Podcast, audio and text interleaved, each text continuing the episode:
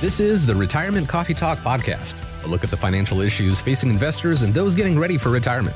And now, founder and CEO of Zinnia Wealth Management, Charisse Rivers, and co host Randy Cook. So we know that pensions have taken a hit. We know that the Wall Street has taken a hit.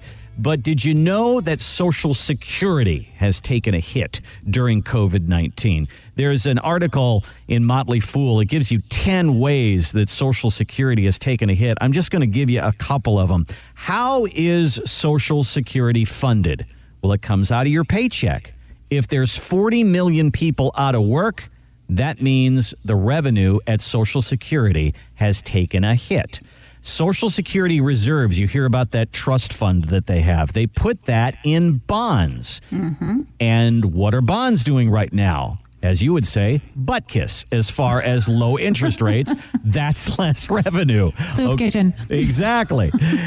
and one of the other things that we have found out in our retirement years Social Security can be taxed if you if you make too much money in your retirement. So that's revenue for Social Security. But if people are making less money, that has taken a hit too. So, one, two, three, the revenue sources for Social Security have all taken a hit. What does this mean? We have talked about the date 2035, 2036. That year is when the trust fund runs out and Social Security can no longer give you 100% of what they promised. They are now saying that that may have moved up two years to 2034 or even four years to 2032. Charisse, that is disturbing, isn't it?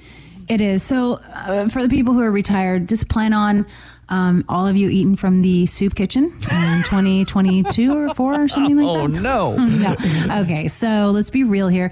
There, you know, Randy, it's interesting because there are doom and gloomers out there saying you are going to be eating from the soup kitchen, which is ridiculous. But we do have to be. We have to plan. We have to be smart. We have to figure this thing out. And gosh, we're probably going to have to help the government do it too. So, what this all means is this would be very scary, Randy. I'm just thinking myself as a retiree. And 2034, yeah. all of a sudden, my social security goes down 25%.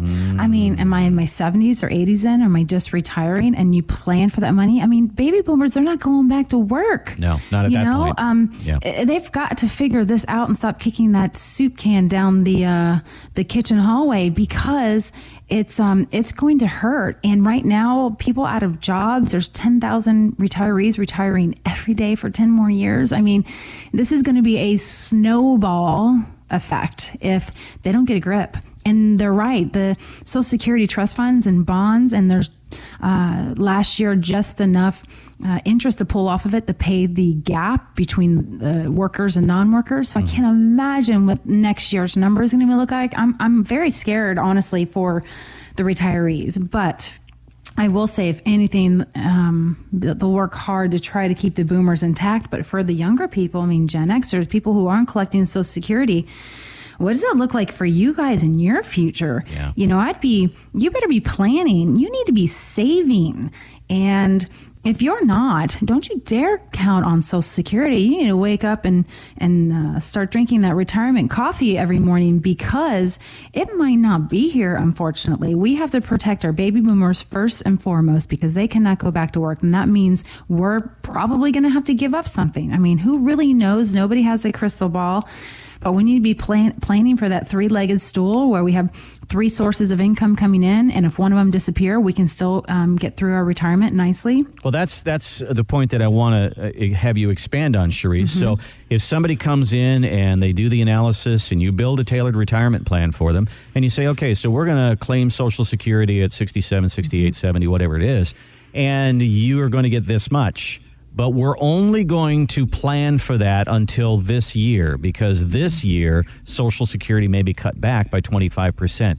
Now, can you go in there then and start to move the shells around and say, we need to p- find 25% here from someplace else that yes. is going to increase and fill that void? Yeah, so I have very sophisticated, powerful, and magical software. and it is a really powerful thing to see because we're doing that already you know, we'll go in and we'll put your pensions when they start. Do you have COLA, cost of living? Do we pull this dividend? You know, when do we turn on these different segments of money as we are shifting assets?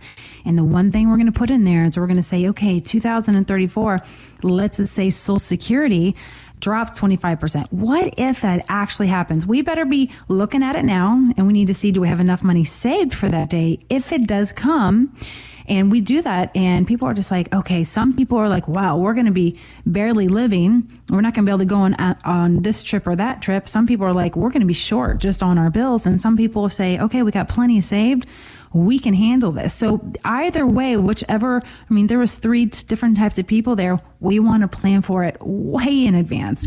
Um, 20 years if possible, 10 years would be great. You know, even five years, a little bit of planning is better than no planning because that was that same example of remember I said the client came in last week.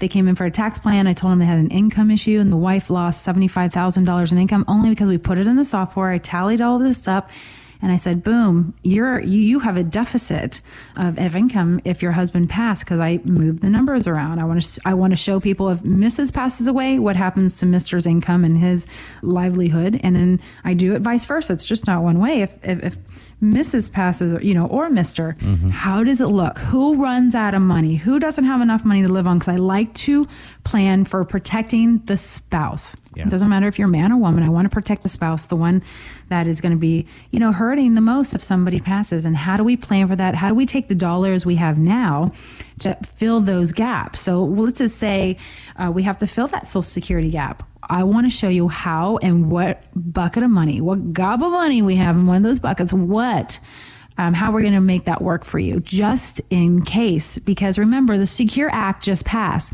I never, in my right mind, thought the government would pass this terrible rule of not stretching an IRA because all these taxes now have to go back to uh, the IRS and Uncle Sam. And so, does this happen in Social Security? I, I now don't put anything past them. Yeah, I really don't point. now. You know what? I, I, see why advisors get bad taste in their mouth as yeah. as they're long they're in this business longer and longer. What am I in here? Fifteen years now. Yeah. People who've been in business for thirty years you know, some of them are grumpy and they're just like uh, pessimistic because they're just like, yep, I've seen that. Yep, I've seen that. And that's not going to happen. And gosh, I get it because there's an attack keep, on the retiree. I know. There, uh, you know what? of all the things that Congress can do, I feel like the biggest attack is on the retirees. Yeah. The retirees hurt the most. Their taxes go up the most. If some, a spouse passes, the, the, the surviving the widow or widower, their tax bracket just went up. They yeah. should have some sort of deal that says, you know what, if your spouse passes, um, hey, we're going to lower your tax bracket. This is going to be kind of a you know the deal here. You know, just something to help our retirees, but they get hit the most. And you know why? It's because they save the most. They were the best savers. Our great generation, our baby boomers. It's where the money and is. It's where the money is, and shame on them for doing such a great job that now they're being attacked. And now um, the younger people aren't saving enough. It's just it's just uh, incredible to watch this unfold over the years. Thanks for listening to the retirement coffee talk podcast. If you have questions or would like to begin the process of building a tailored retirement plan call zinnia wealth at 803-368-3680 or find us online at zinniawealth.com Charisse Rivers is an investment advisor representative of Zinnia Wealth Advisory LLC, a registered investment advisor. Exposure to ideas and financial vehicles discussed should not be considered investment advice or recommendation to buy or sell any financial vehicle. Past performance is not a guarantee of future results. Investments can fluctuate and when redeemed may be worth more or less than when originally invested. Financial professionals are not licensed in all 50 states. To find out if Charisse Rivers is licensed in your state, please contact their office. Zinnia Wealth Advisory LLC is not affiliated with nor endorsed by the Social Security Administration or any other government agency and does not provide legal or tax advice. Annuity guarantees rely solely on the financial strength and claims paying ability of the issuing insurance company. Any client experiences discussed during this show are unique to that client. They are not meant to imply or suggest you will experience the same results. By contacting us, you may be provided with information about insurance and annuity products offered through Charisse Rivers, NPN Insurance License Number 8718011.